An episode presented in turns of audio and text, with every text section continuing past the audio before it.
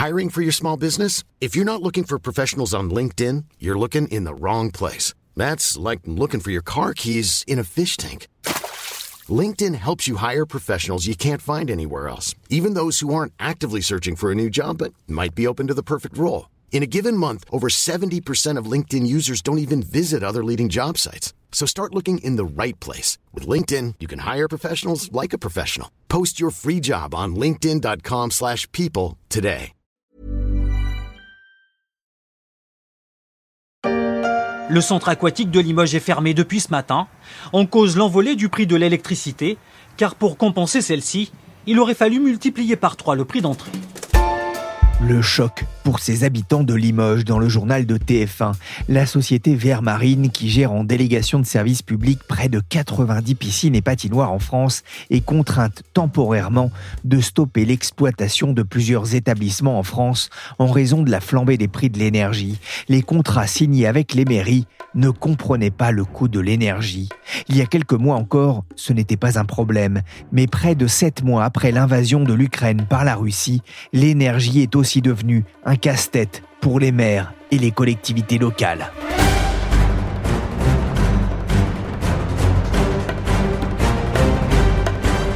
Je suis Pierrick Fay, vous écoutez La Story, le podcast des échos. Chaque jour, la rédaction se mobilise pour analyser et décrypter l'actualité économique, politique et sociale. Aujourd'hui, on va voir comment les maires et les élus locaux répondent aux défis de l'électricité chère.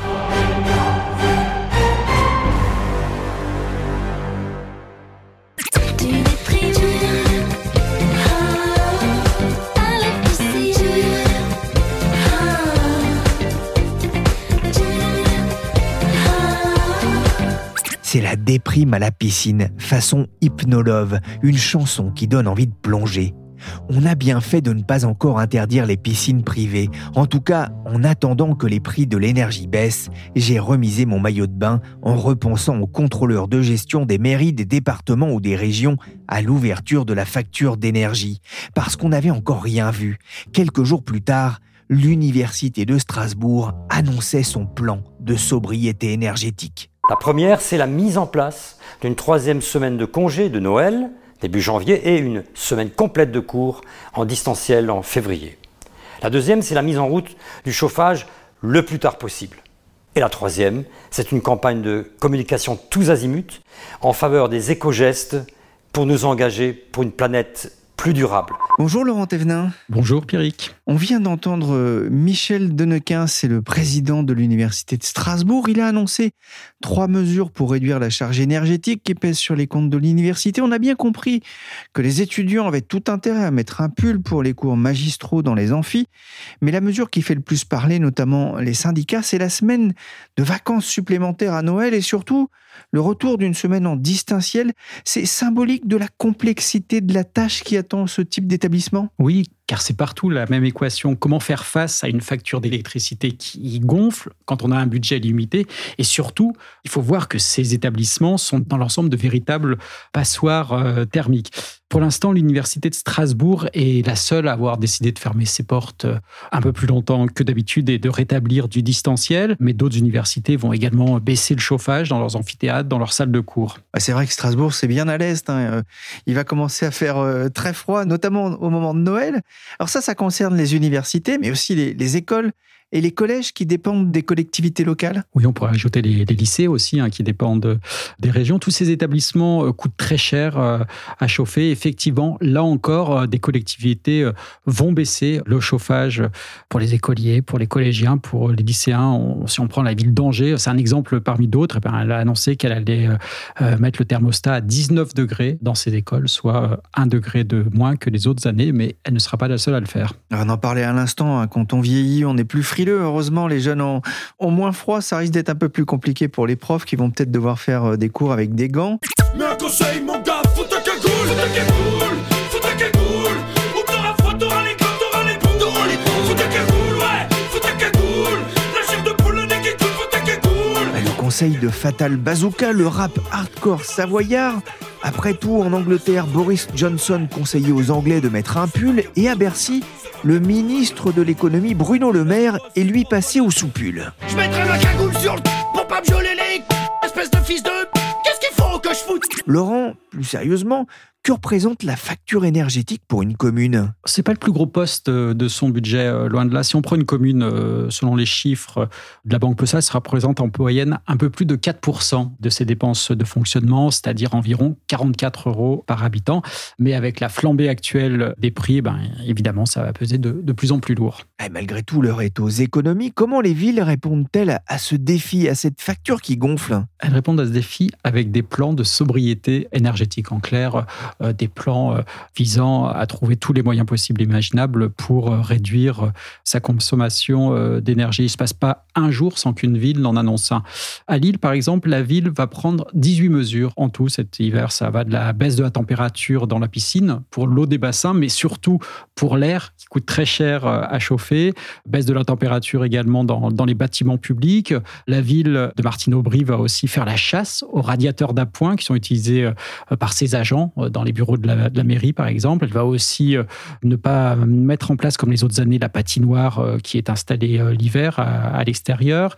Il y a une autre source de grosses économies qui consiste à regrouper tous les centres de loisirs pendant les vacances scolaires dans une seule école par quartier. on pourrait prendre d'autres exemples. À Clermont-Ferrand, par exemple, l'éclairage public va être éteint la nuit, de minuit à 6 heures du matin, sauf dans le centre-ville et dans certains quartiers. Et la ville de Strasbourg prévoit, elle, de réduire les installations lumineuses de son célèbre marché de Noël. En fait, toutes les villes font peu ou prou euh, la même chose. Je voudrais juste euh, rebondir sur une chose. Vous parliez euh, de l'eau des piscines. C'est pas ce qui coûte le plus cher finalement dans la gestion d'une piscine que de faire chauffer l'eau? Non, ce qu'on m'expliquait, enfin, proportionnellement, c'est quand même chauffer l'air ambiant qui coûterait le plus cher. Ah, c'est vrai qu'en maillot, on peut vite avoir froid hors de l'eau. Les villes, notamment à l'est et au nord, ont déjà bien réfléchi aux moyens de réduire l'impact de la hausse des prix énergétiques. Vous avez parlé euh, de Lille, la ville de Nancy, dont le maire est très occupé, veut par exemple baisser de 10% sa consommation d'énergie, sachant que la ville estime que sa facture pourrait atteindre 12 millions l'an prochain. La ville de Lille, elle, estime sa facture à un peu plus de 14 millions cette année, 16 millions l'an prochain soit 4 à 5 millions de plus que les années précédentes. Ce n'est pas rien. Laurent, on a parlé des piscines fermées dans certaines villes.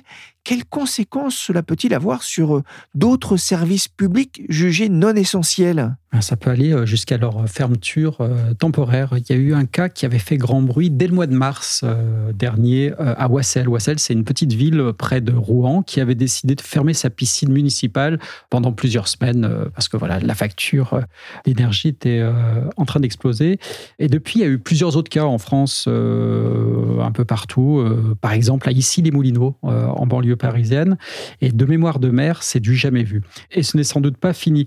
France Urbaine, qui est l'association des grandes villes, métropoles et grandes agglomérations, a demandé à ses membres s'ils comptaient fermer une de leurs piscines pendant cet hiver euh, en partie ou en, totalité, il y a quand même près de 10% des collectivités interrogées qui disent envisager de le faire. Mais ça touche pas seulement les piscines. À Strasbourg, par exemple, la, mairie a décidé de fermer un jour de plus par semaine euh, ses musées municipaux. Mais à contrario, vous avez quand même des villes comme Lille, comme Nancy, qui ont fait le choix de maintenir euh, ouverts coûte que coûte leurs équipements culturels ou sportifs.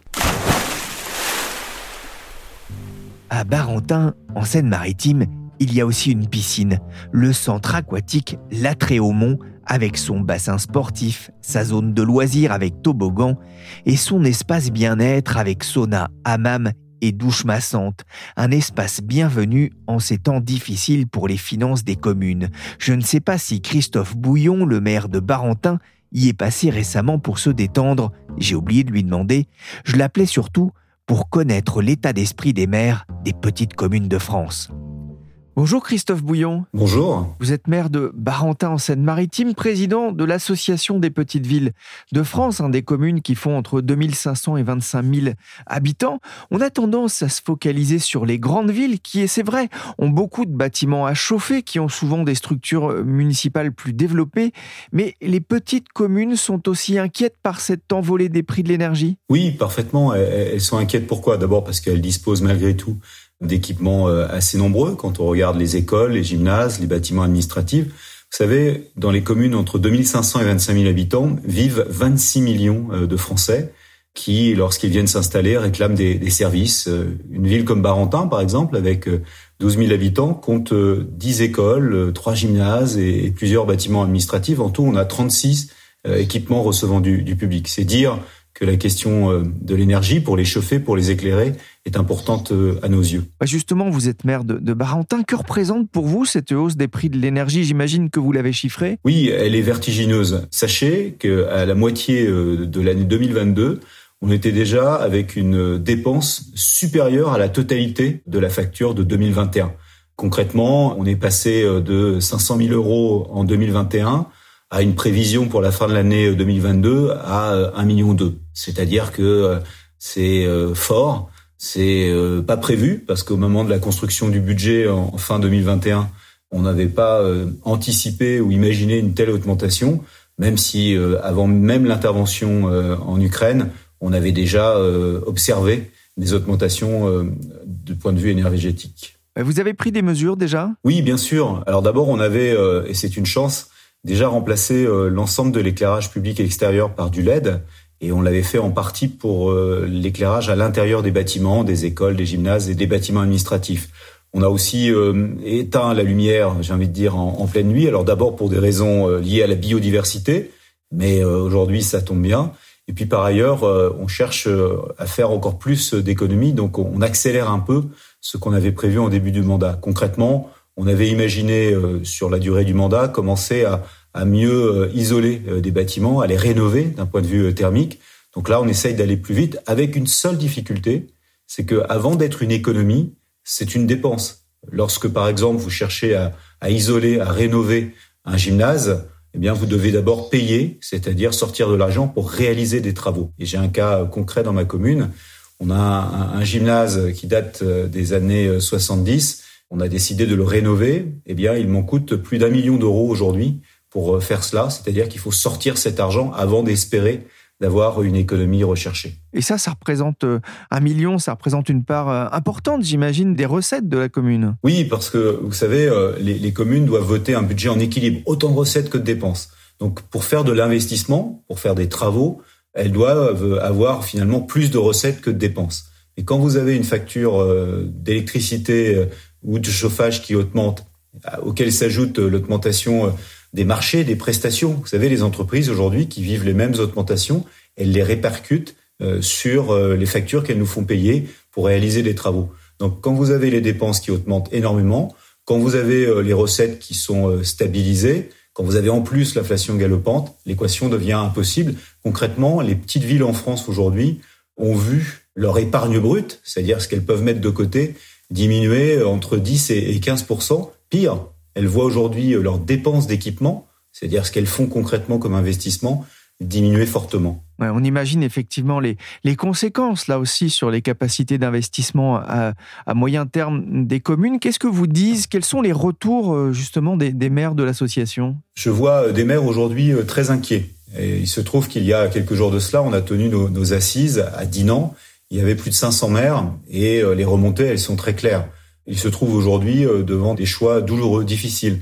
Vous savez, quand vous fermez un musée, quand vous fermez une médiathèque, quand vous fermez une piscine, vous faites pas de gaieté de cœur. Et surtout, c'est assez rare. On n'avait jamais vu euh, cela quasiment euh, dans notre pays. Vous savez, souvent, on regardait de l'autre côté de l'océan, on voyait des villes américaines en situation de, de fermeture parfois. On se disait jamais ça n'arrivera chez nous en France. Malheureusement, force est de constater que ce phénomène est en train d'arriver. En gros, nous, on pense que on n'est pas loin parfois d'un blackout territorial. C'est-à-dire que quand on est obligé de fermer euh, des services publics, quand on est obligé euh, finalement de dégrader euh, le service qu'on doit aux habitants, eh bien, je crois que c'est une situation très lourde, très fragile, inédite, qui appelle sans doute une réaction beaucoup plus forte de la part des pouvoirs publics il y a un risque de ne plus pouvoir payer la facture de certaines structures comme les écoles, les crèches ou, les EHPAD? C'est ce qui se passe concrètement. Euh, pourquoi des mairies aujourd'hui ont-elles été obligées de fermer euh, des piscines euh, ou des médiathèques ou réduire aussi l'amplitude d'ouverture de leurs équipements publics? Tout simplement pour réduire la facture, en effet. Après, c'est vrai qu'on a des obligations par ailleurs. Vous devez bien évidemment continuer à ouvrir les écoles. Euh, vous devez, euh, lorsque vous avez euh, la chance d'avoir un service petite enfance, pouvoir le faire. Vous devez, lorsque vous avez une cantine, continuer à servir des repas, même si aujourd'hui, l'augmentation des denrées alimentaires, le coût de l'énergie pèse fortement. vous avez plusieurs options avant la fermeture. Certains l'ont utilisé. Ça peut être l'augmentation des impôts locaux, mais aujourd'hui, il y a des limites à l'exercice, surtout quand les habitants eux-mêmes vivent des difficultés de pouvoir d'achat. Il y a aussi le fait de, de, diminuer la masse salariale, mais c'était pas facile parce que vous avez aussi besoin pour rendre ces services d'un personnel compétent. Et puis, de toute façon, euh, le personnel qui est présent aujourd'hui euh, doit pouvoir continuer à faire son travail. Donc vous avez très peu de marge de manœuvre. C'est ce qui explique pourquoi euh, des communes ont été acculées à devoir fermer finalement une partie de leurs services. Moi, ce que je dis assez simplement, c'est que, et ça, ça concerne aussi les entreprises locales, ce qui fait vivre aujourd'hui le tissu économique dans les petites villes, dans beaucoup des parties de la France, c'est le fait qu'on leur donne des travaux à faire. Et le choix qui est en train d'être fait aujourd'hui par beaucoup de maires, c'est de renoncer à des travaux d'équipement, de renoncer par exemple à refaire des routes, de renoncer euh, à refaire des canalisations euh, d'eau, de renoncer à euh, maintenir en état des bâtiments. Mais plus vous renoncez à faire ça, plus vous retardez finalement à faire ce qu'on appelle de la maintenance, eh bien plus il vous en coûtera cher quand viendra le moment malgré tout, presque obligé, de faire ces travaux. Le président Emmanuel Macron a parlé récemment de fin de l'abondance. Il va falloir commencer à changer aussi nos habitudes de consommation des, services publics Oui, euh, je pense que euh, c'est une réalité, mais vous savez, c'est pas nouveau. Quand vous regardez euh, la loi sur la transition énergétique pour la croissance verte, qui date de 2015, il y avait déjà le mot sobriété, efficacité, puis un certain nombre d'objectifs en termes d'énergie renouvelable. il y a beaucoup de communes qui se sont fortement investies dans ce qu'on a appelé les territoires à énergie positive, par exemple. Et qu'est-ce qu'on a observé? On a observé des maires plutôt allants qui essayaient euh, de s'engager résolument. Ils ont pu le faire euh, notamment en termes d'économie d'énergie déjà euh, par le remplacement du mode d'éclairage public. Ils l'ont fait par exemple sur l'économie de la ressource, sur l'eau. Ils l'ont fait aussi sans doute en choisissant des modes de chauffage différents, chauffage bois par exemple pour certaines d'entre elles. Après, là où euh, c'est plus difficile pour euh, beaucoup de nos communes, c'est euh, la question de la rénovation thermique des bâtiments. D'abord parce que c'est un chantier colossal, parce que ça coûte très très cher. Et s'il n'y a pas un, effet levier, s'il n'y a pas des aides, il y aura des difficultés de sortir tout cela. Donc, en fait, c'est ça qui explique aujourd'hui sans doute la, grosse frustration des communes. C'est qu'on peut pas dire qu'elles sont restées ces dernières années les bras ballants ou les bras croisés devant la transition écologique. Elles s'y sont au contraire pleinement investies mais voient que finalement leurs efforts aujourd'hui sont pas récompensés, pire, sont contrariés parce que euh, elles ont pu faire des économies qui aujourd'hui disparaissent à cause d'une augmentation euh, vertigineuse des prix de l'énergie. J'ai une petite question, c'est très anecdotique, mais euh, est-ce que vous allez devoir renoncer aux illuminations de Noël, par exemple? Alors, on s'interroge, même si, moi j'ai fait l'exercice dans ma commune, quand on fait les additions, d'abord, on a déjà des installations souvent qui sont en LED, et les fournisseurs aujourd'hui ont des références en la matière. Et quand on regarde la dépense des illuminations de Noël, elle n'est pas colossale. Mais malgré tout, elle a valeur de symbole. Elle est ce qu'il y a de visible. Et c'est vrai qu'elle peut parfois euh, paraître euh, contradictoire quand vous avez par exemple des territoires. Et c'est le cas de beaucoup de petites villes qui vont s'engager sur des plans de sobriété. Si elles sortent leur plan de sobriété euh, quelques jours avant Noël et que euh, la plupart des rues de la commune sont illuminées, ça devient assez compliqué en termes de pédagogie. Et puis, il y a aussi euh, des injonctions contradictoires. Qu'est-ce qu'on dit aux maires de nos communes? On leur dit euh, la magie de Noël, c'est important, c'est vrai. On leur dit euh, quand vous avez un centre-bourg ou un centre-ville que le dynamisme commercial passe par l'animation, et notamment dans cette période qui est celle de Noël. Et en même temps, on leur demande de rechercher à faire des économies. Donc, moi, ce que j'ai choisi de faire, par exemple, dans ma commune, c'est d'interroger les citoyens, de leur poser la question entre la magie de Noël, l'animation commerciale, et puis l'exemplarité par euh, des mesures de diminution, pourquoi pas, de l'éclairage euh, d'illumination de Noël. Amis, chantons la complainte de la pauvre tour. Écoutez sa morne plainte quand le vent souffle du ciel. On n'a pas parlé encore euh, d'une ville, c'est la plus grande, Paris. Que compte faire la, mairie à part éteindre euh, la tour Eiffel? La Tour Eiffel, c'est quand même la mesure que tout le monde euh, a retenue, c'est la mesure euh, la plus symbolique. Bah, c'est pas celle qui va permettre le, plus d'économie euh, d'électricité, mais il y en a d'autres. Des mesures. La ville a décidé d'éteindre et elle a éteint depuis la fin de la semaine dernière tous les éclairages ornementaux des bâtiments, des musées, des monuments municipaux à partir de 22 heures la nuit. Ça veut dire que voilà, si vous êtes baladé devant le, célèbre hôtel de ville à 22h10, ben voilà, vous le verrez plonger dans le noir. La mairie de Paris fait rien de bien original. Elle reprend les recettes euh, d'autres villes. Elle va par exemple baisser le, le chauffage de 1 degré dans ses bâtiments sauf dans les EHPAD et dans les crèches. Tous ces bâtiments seront maintenant chauffés à 18 degrés la nuit et à 12 degrés le week-end. Ce sera aussi le cas dans les piscines. Le matin, le chauffage sera mis en route 30 minutes plus tard que d'habitude dans les bâtiments municipaux et ce qu'on appelle la, période de chauffe ne va plus commencer qu'en novembre si la météo le permet, c'est-à-dire s'il fait pas trop froid d'ici là. Mais en revanche, ce que va pas faire la mairie de Paris, c'est éteindre ou réduire l'éclairage urbain euh, la nuit. Anne Hidalgo, la maire, a dit qu'il n'en était pas question pour des raisons de sécurité. Et le premier adjoint de la ville de Paris espère ainsi amortir de 10 millions d'euros le surcoût de la facture de gaz et d'électricité, sachant que la crise énergétique est déjà venue l'alourdir de 35 millions d'euros en 2022. Oui, Laurent, euh, ce sujet ne préoccupe pas que les maires des grandes villes. Pour les petites, l'équation financière est aussi euh, rédhibitoire Oui, c'est la même histoire partout. Euh, ah, vous en avez qui arrivent à limiter la casse parce qu'elles avaient renouvelé leur contrat de gaz et d'électricité avant la crise, mais vous en avez d'autres qui plaignent de plein fouet la flambée des prix.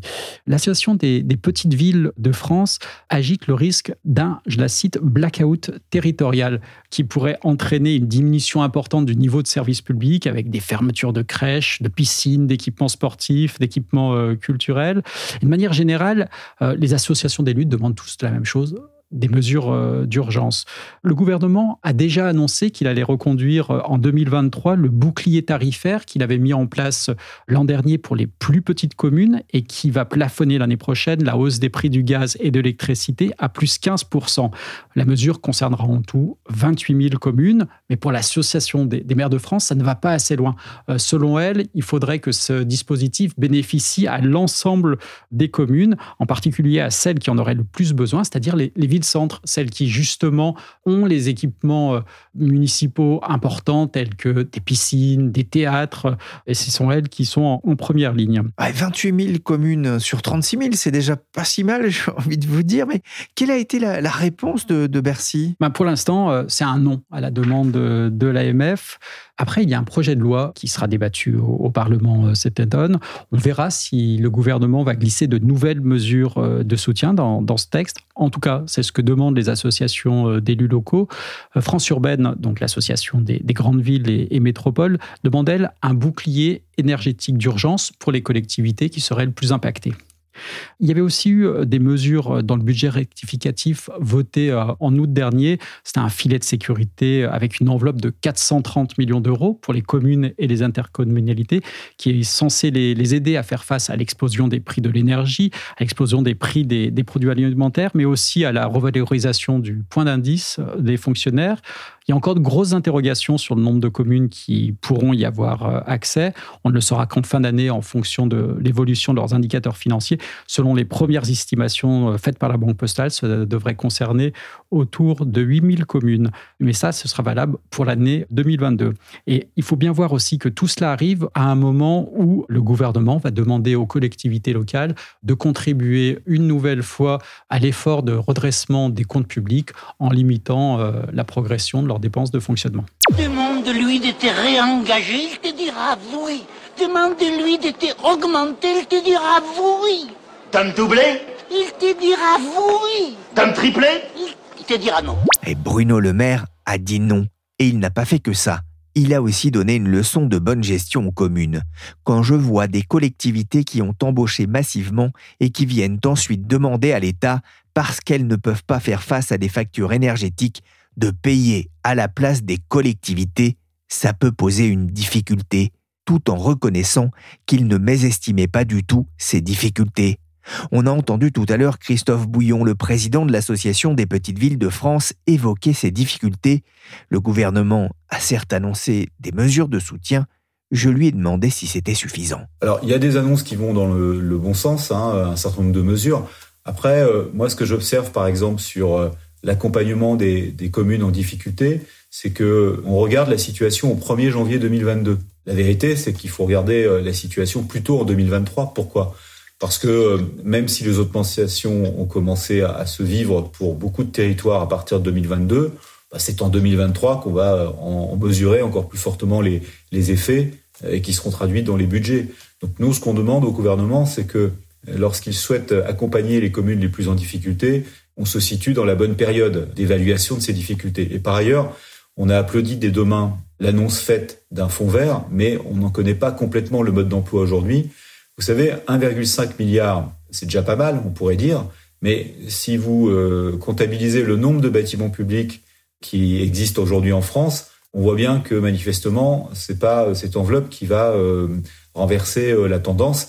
Donc je pense qu'il faut à la fois sans doute beaucoup cibler, sans doute ne pas hésiter à abonder encore plus ce fonds vert, et puis surtout, euh, au-delà de ça, j'ai envie de dire permettre à ce qu'il n'y ait pas une prime à l'ingénierie. Qu'est-ce que je veux dire par là? Vous savez, euh, les petites villes ne disposent pas, comme les grandes métropoles, les grandes villes, de moyens techniques euh, suffisants parfois pour répondre dans l'urgence parfois à des demandes de subventions. Ils ne peuvent pas constituer des dossiers tout faits. Par exemple, quand vous cherchez à rénover votre gymnase, vos écoles, vous devez faire ce qu'on appelle un diagnostic énergétique. Vous pouvez pas le faire en interne, vous faites appel à des cabinets extérieurs, mais il faut quand même malgré tout pouvoir suivre ce travail. Et puis au-delà de ça, la préfecture ou les services de l'État, quand vous cherchez des subventions, ils vous demandent des dossiers euh, dûment remplis. Donc c'est une prime à l'ingénierie, c'est-à-dire que on l'a vu notamment euh, pendant le plan de relance, quand il y avait déjà des mesures favorables à la rénovation thermique des bâtiments. Les premiers services, ça a d'abord été les grosses villes, les territoires qui étaient déjà prêts qui disposaient de moyens de techniques ou de compétences dans leurs services. Merci Laurent Thévenin, journaliste au service région PME des Échos, et merci Christophe Bouillon, maire de Barentin et président de l'Association des petites villes de France, pour ses explications sur l'impact de la crise énergétique pour les communes, en espérant ne pas en arriver à cette extrémité évoquée par Jérémy Ferrari dans ce sketch. Bonjour messieurs, dames, asseyez-vous, je vous en prie. Voilà, donc vous venez un petit peu vous renseigner sur ce nouveau type de chauffage de piscine privée par crématorium.